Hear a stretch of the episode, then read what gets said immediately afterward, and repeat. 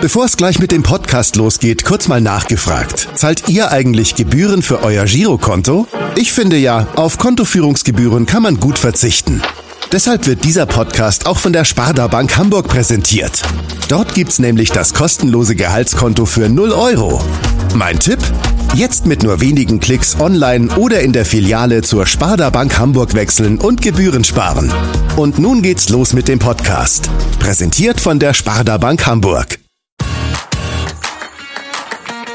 HSV, wir reden weiter. Der tägliche Abendblatt-Podcast in Corona-Zeiten rund um den Hamburger Sportverein. Heute ist Mittwoch, der 24. März und damit wieder einmal herzlich willkommen zu unserem neuen täglichen Abendblatt HSV Telefon Podcast.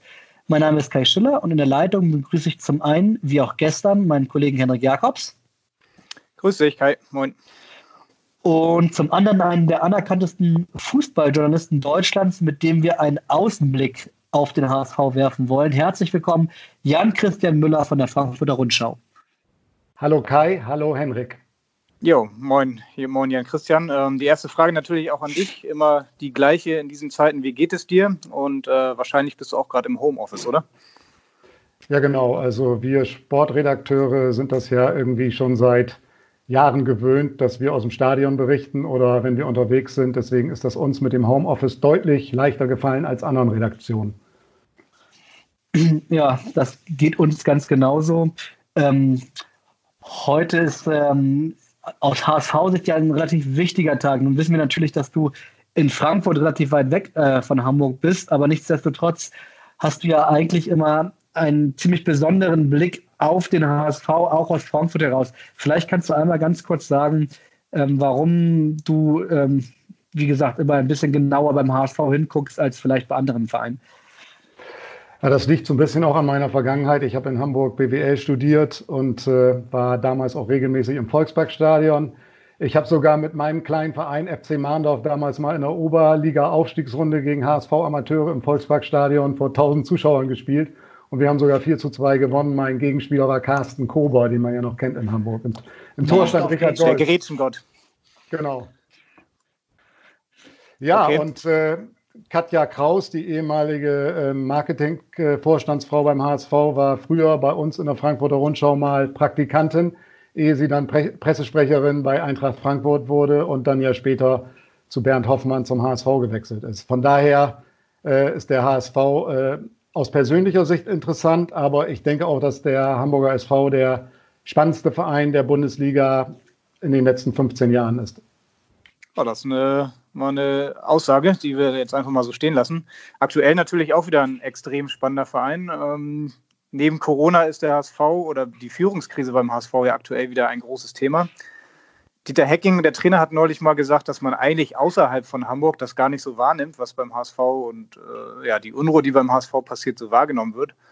Wie ist das in Frankfurt? Kriegt man die Führungskrise beim HSV da mit? Ist die da schon angekommen? Ja, ich muss schon zugeben, dass sie natürlich total durch äh, das Coronavirus überdeckt wird. Ähm, ich weiß, dass die ein oder andere überregionale Tageszeitung sich dem Thema schon angenommen hat und dass ihr äh, in Hamburg, äh, beim Hamburger Abendblatt seid ihr immer ganz nah dran und ähm, euch diesem Thema schon intensiv gewidmet habt und das im Grunde die, die Krise ähm, ja auch ganz aktuell mit begleitet.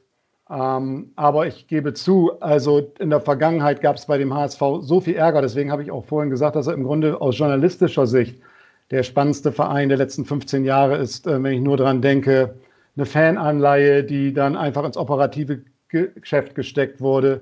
Rückholaktion von äh, Raphael van der Vaart durch einen Mäzen, äh, eine Suche nach dem Sportvorstand Matthias Sammer im Grunde vor, vor einem äh, republikweiten Publikum, Jahreshauptversammlung, aus den Journalisten rausgeworfen wurden, die Rucksackaffäre von Peter Knebel, der dann die Liste auch noch Trainer wurde. Also die Liste ist halt lang, ja, und deswegen ist der HSV ähm, eigentlich immer ganz nah gewesen. Aber ich gebe zu, im Moment kommt es wie einem wie Realsatire vor, dass, äh, dass es da tatsächlich jetzt äh, interne Zwistigkeiten beim HSV gibt, äh, wo man doch eigentlich ganz andere Probleme hat. Dann sollten wir vielleicht mal einmal ganz kurz sozusagen ähm, ein, nicht Best-of, aber eine, eine Kurzzusammenfassung für die wenigen Hörer, die es vielleicht noch nicht mitbekommen haben, was jetzt aktuell gerade wieder los ist. Ich glaube, bei Netflix würde man jetzt sagen, wenn wir eine, eine Netflix-Serie wären, was bis hierher geschah. Also vor, vor zwei Wochen ähm, hatten wir einen, einen, großen Artikel über den, den Streit im Vorstand, ähm, der das ganze Thema öffentlich gemacht hat. Es ist so, dass äh, vor allen Dingen ähm, ging es damals noch um Jonas Bolt, den Sportvorstand, und Bernd Hoffmann, den Vorstandsvorsitzenden, ähm, die in mehreren Dingen unterschiedlicher Auffassung war. Das Ganze führte dann am vergangenen Donnerstag zu einer großen Aufsichtsratssitzung, wo die sieben Aufsichtsräte zusammen mit den drei Vorständen einmal ähm, die ganze Lage im Zehn-Mann-Gespräch besprochen haben. Dabei ist dann allerdings keine Entspannung äh, herausgekommen, sondern das Gegenteil. Besonders Frank Wettstein, der Finanzvorstand, soll da auch gesagt haben, wo wir gehört haben, dass es in dieser aktuellen Vorstandskonstellation ähm, schwierig werden würde, weiter zusammenzuarbeiten, um es mal vorsichtig zu formulieren. Ähm, Jonas Boll sieht das wohl ähnlich, ähm, hat das offenbar in der Vorstands in der, in der Aufsichtsratssitzung nicht ganz so deutlich formuliert, aber ähnlich. Und nun ist äh, sozusagen heute D-Day. Ich war eben gerade am Volkspark kurz, habe mal vorbeigeschaut. Genau dann kamen gerade die drei Aufsichtsräte, nämlich äh, Max Arnold Köttke, der Vorsitzende, Andreas Peters, der Stellvertreter und Marcel Jansen, Präsident und Aufsichtsrat, vorgefahren. Die Vorstände waren schon dort. Und genau, jetzt aktuell, während wir diesen Podcast hier aufzeichnen, ähm, sind die Herren zusammen und jeweils ein Vorstand wird nacheinander äh, äh, vorgebeten und soll mal seine Sicht der Dinge im Acht-Augen-Gespräch äh, darlegen. Soweit sozusagen die Zusammenfassung in Kurzform. Jan, du kennst ähm, ein bisschen länger. Ja, ich glaube, man muss einmal das kurz, äh, einmal kurz richtig äh, erzählt haben, damit jeder äh, auf Verstand ist. Ja, du kennst jetzt nicht jeden Aufsichtsrat persönlich, du kennst aber vor allen Dingen Bernd Hoffmann sehr gut, du kennst auch Jonas Beuth ganz gut. Wie ist denn deine Einschätzung zu diesen beiden Alpha-Tieren? Ja, ich finde, dass du das mit Alpha-Tieren schon ganz gut äh, ähm, beschrieben hast. Ich habe schon das Gefühl, und auch ich würde auch den Frank Wettstein, den ich auch mal beim Spobis in Düsseldorf kennengelernt habe, noch dazu nehmen, den Finanzchef. Ich glaube, dass alle drei, Hoffmann, Wettstein und Bolt, doch ähm, über ein ausgeprägtes äh, Selbstvertrauen verfügen. Und äh, das könnte momentan ein gewisses Problem sein. Ich verstehe es nur ehrlich gesagt nicht, weil ähm, es sind ja im Grunde Fehler, die sich dann in Hamburg doch stets wiederholen. Wir haben ja auch schon Bernd Hoffmann und Dietmar Beiersdorfer seinerzeit gehabt, die, die dann nicht äh, vertrauensvoll zusammengearbeitet haben.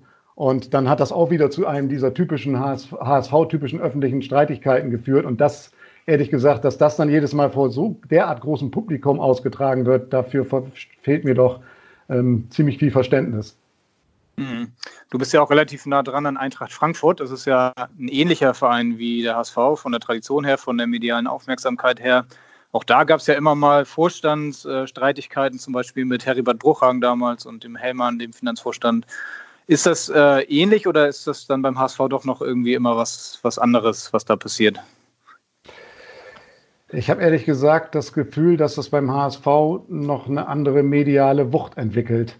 Ähm, damals bei Bruchhagen und Hellmann, das stimmt, die beiden hatten sich äh, in den letzten zwei Jahren von Bruchhagen in Frankfurt praktisch nichts mehr zu sagen.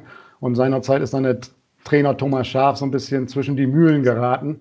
Aber es ist dann doch nicht so ähm, ins ganze Land hineingetragen worden, sondern es war dann doch mehr irgendwie eine interne Angelegenheit, was sicherlich auch von, an, der, an der journalistischen Begleitung liegt. Und da würde ich dann doch auch sagen, dass das Hamburger Abendblatt ähm, da wirklich eine vorbildliche Rolle spielt, weil ihr es irgendwie ganz gut hinkriegt. Das ist jetzt keine Schleimerei, aber ihr kriegt es aus meiner Sicht sehr gut hin, mit, äh, mit dem Verein kritisch umzugehen, distanziert, aber euch trotzdem immer auch ähm, Einblicke zu verschaffen. Das ist ja gerade das ganz Schwierige, dass man trotzdem noch äh, die, äh, sozusagen den Kontakt zum Verein aufrechterhält, obwohl man ähm, hart mit dem Verein umgeht. Äh, das finde ich, macht ihr sehr gut. Ja, vielen ja, Dank das für die lassen wir mal so stehen. genau, genau. Ähm, du, äh, wir haben es jetzt schon dreimal gesagt, du bist in Frankfurt und nicht in Hamburg und deswegen kannst du jetzt wahrscheinlich auch nicht äh, jede Irrung und Wendung in diesem Fall ähm, unbedingt äh, im Detail bewerten, aber traust du dir trotzdem ähm, zu eine, eine, Prognose, wie das ausgehen wird. Also nochmal zur Erinnerung, die sprechen jetzt alle nacheinander am, beim, beim Aussichtsrat vor, der sich dann früher oder später in den nächsten Tagen zu einer Entscheidung zusammensetzen wird.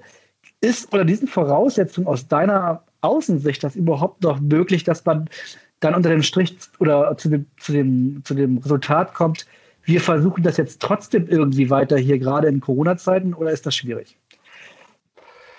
Ja, wir versuchen es weiter in Corona-Zeiten. Das äh, könnte, könnte gerade die Überschrift sein, sozusagen, dass die, dieses Coronavirus äh, dazu führt, äh, dass man vielleicht irgendwie noch zusammenarbeitet. Aber ehrlich gesagt, ähm, eine vertrauensvolle Zusammenarbeit im Vorstand, Mindestmaß an Vertrauen ist doch eigentlich Voraussetzung, um erfolgreich zu sein. Das ist zwar keine Sicherheit, um erfolgreich zu sein. Das sehen wir, sehen wir gerade an Werder Bremen, wo ja total vertrauensvoll zusammengearbeitet wird und des, dennoch eine sportliche Krise, äh, der Verein in eine riesige sportliche Krise geraten ist. Aber die Voraussetzung, um sozusagen Krisen zu bewältigen, ist doch ein gegenseitiges Mindestvertrauen. Und äh, das haben offenbar die Protagonisten beim HSV nicht hinbe hinbekommen. Und aufgrund des äh, medialen Brennglases, und, unter dem die arbeiten, halte ich es für ganz schwierig, dass man das jetzt ähm, äh, auf Ewigkeiten prolongiert. Also ich denke, dass da der, der eine oder andere, womöglich wird es in diesem Fall Bernd Hoffmann sein, äh, dem dann zum Opfer fällt. Ob dann selbst verschuldet, das muss ich ehrlich sagen, das kann ich natürlich aus der Ferne nicht wirklich beurteilen. Mhm. Und dann wird vermutlich auch die Frankfurter Rundschau nochmal größer darüber berichten, sollte es da zu einer Entscheidung kommen. Ehrlich gesagt haben wir den HSV in all den Zeiten ähm, wirklich begleitet und ähm, momentan ist es halt auch bei uns so, dass wir äh, in so eine Art Kurzarbeit äh, eingestiegen sind, weil ja auch die Anzeigenerlöse bei den Tageszeitungen einbrechen und irgendwie die, die Verleger gucken müssen, wie kriegen sie das alles hin. Und äh, Corona halt das große Thema ist, mit dem ich mich ehrlich gesagt tagtäglich beschäftige und der HSV ähm, deshalb so ein bisschen in den Hintergrund gerät. Mhm, auf jeden Fall beschäftigst du dich in dieser Zeit äh, noch stark mit der DFL auch. Du bist ja ein Insider den HSV beobachtest du von außen, bei der DFL bist du direkt vor Ort. Letzte Woche warst du auch auf der großen DFL-Sitzung, hast äh, auch gestern nach der stundenlangen Videokonferenz mit Teilnehmern telefoniert. Ähm, was natürlich auch viele HSV-Fans jetzt gerne wissen wollen. Ähm, glaubst du daran, dass im Mai wieder gespielt wird? Da bin ich ehrlich gesagt skeptisch. Äh, es, es gibt aber jetzt sozusagen eine neue Strategie des Profifußballs. Man will mit der Politik zusammenarbeiten und man ähm, will sozusagen vielleicht dafür sorgen, dass ähm, es doch irgendwie eine Sonderregelung für den Profifußball gibt, große Überschrift und Geisterspiele, dass also sozusagen wir, die wir mehr oder weniger ähm, an, an, an unser äh, Heim hier gebunden sind, dann den dringenden Bedarf dann verspüren, ähm, bespaßt zu werden durch Fußballspiele, praktisch dann halt natürlich übers Fernsehen. Ähm, und äh, dass sozusagen dieser Bedarf dadurch gestillt wird, indem äh, Geisterspiele stattfinden, womöglich zweimal am Tag, 17.30 Uhr, 20.30 Uhr, zwei Bundesligaspiele über die gesamte Woche verteilt. Ob das dann schon im Mai möglich ist, da bin ich momentan noch etwas skeptisch. Je länger die ganze Corona-Krise dauert, desto ähm, desto kritischer wird ja auch die Situation für viele Clubs, denen die Liquidität irgendwann auszugehen droht. Man hört jetzt immer wieder, dass es in der Bundesliga ein paar Clubs betrifft, dass es aber vor allen Dingen auch in der zweiten Liga mindestens die Hälfte der Clubs betrifft. Ähm, wie groß äh, sind deine Befürchtungen, dass, dass es am Ende dann doch ziemlich viele Clubs reißen könnte? Hast du da irgendwelche Informationen?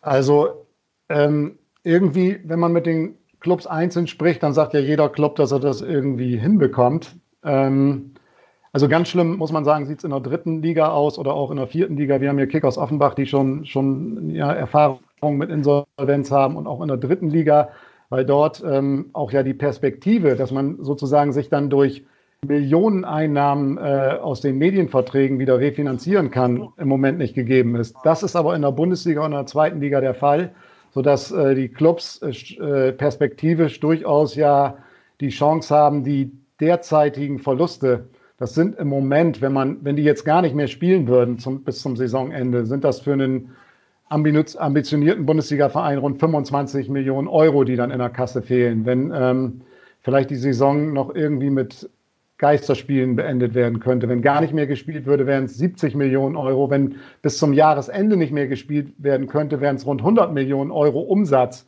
die wegbrechen würden. Und das wäre natürlich ähm, ganz klar, darauf, darauf ist kein Verein vor, vorbereitet. Dafür reicht das Eigenkapital bei Weitem nicht aus. Ähm, dafür gibt es sozusagen keine Kriegskasse in den Vereinen, in vielen Vereinen. Und deswegen gehe ich davon aus, dass dann die Hälfte der Lizenzvereine, wenn wirklich in diesem Jahr nicht mehr gespielt werden könnte, ähm, konkret von Insolvenz bedroht sein würden. Mhm. Es kann natürlich auch eine Chance sein für den Fußball insgesamt, weil der ja wirklich äh, finanziell völlig überdreht hat die letzten Jahre. Ähm, glaubst du, dass nach der Beendigung der Corona-Krise, wenn es dann vielleicht in ein paar Wochen und Monaten dazu kommt, sich der Fußball grundlegend verändern wird? Oder meinst du, es geht dann ganz normal so weiter wie vorher auch? Ich habe auch mit Interesse bei euch in der Zeitung das Interview mit Oke Göttlich, dem Präsidenten des FC St. Pauli, äh, gelesen, der sozusagen eine neue Nachdenklichkeit einfordert und auch vorschlägt, dass beispielsweise die Medienerlöse ähm, gleichmäßig verteilt werden. Derzeit ist es ja so, dass ein Verein wie Bayern München circa das Dreifache vom, vom SC Paderborn kassiert und dazu kommen dann noch die riesigen rund über 100 Millionen Euro Einnahmen aus der Champions League Vermarktung so dass es ja eine, tatsächlich auch in der Bundesliga inzwischen eine Dreiklassengesellschaft gibt. Ich bin ehrlich gesagt skeptisch, ob das, was äh, Oke Göttlich sich da vorstellt, so eine sehr soziale Marktwirtschaft, ähm, dass sich das tatsächlich durchsetzen lässt. Denn schauen wir uns das an. Es gibt ja auch Clubs wie, ähm, wie Borussia Dortmund, die an der Börse äh, gelistet sind, die ihren Aktionären verpflichtet sind. Ich kann mir wirklich schwer vorstellen, dass sich das System fundamental ändert, weil Grundsätzlich ist es ja weiter ein Konkurrenzgeschäft, ein Rattenrennen um den Platz 1. Und da bin ich total skeptisch, dass sich, ähm, dass sich da äh, die Leute, die Protagonisten sozusagen ganz anders verhalten, als das in der Vergangenheit der Fall gewesen sein soll. Ich finde, wir sehen ja auch gerade am Beispiel HSV, ähm, dass das so ist. Ja, also keine schönen Aussichten, ehrlicherweise, aber schöne Aussichten gibt es derzeit in Corona-Zeiten selten. Trotzdem hoffen wir einfach mal das Beste. Wir danken dir auf jeden Fall dass du ähm, so ein bisschen eine Außensicht auf den HSV uns mal gewährt hast und vor allen Dingen auch sehr äh, insiderische Einblicke aus der DFL ähm, uns präsentieren konntest. Vielen Dank, lieber Jan.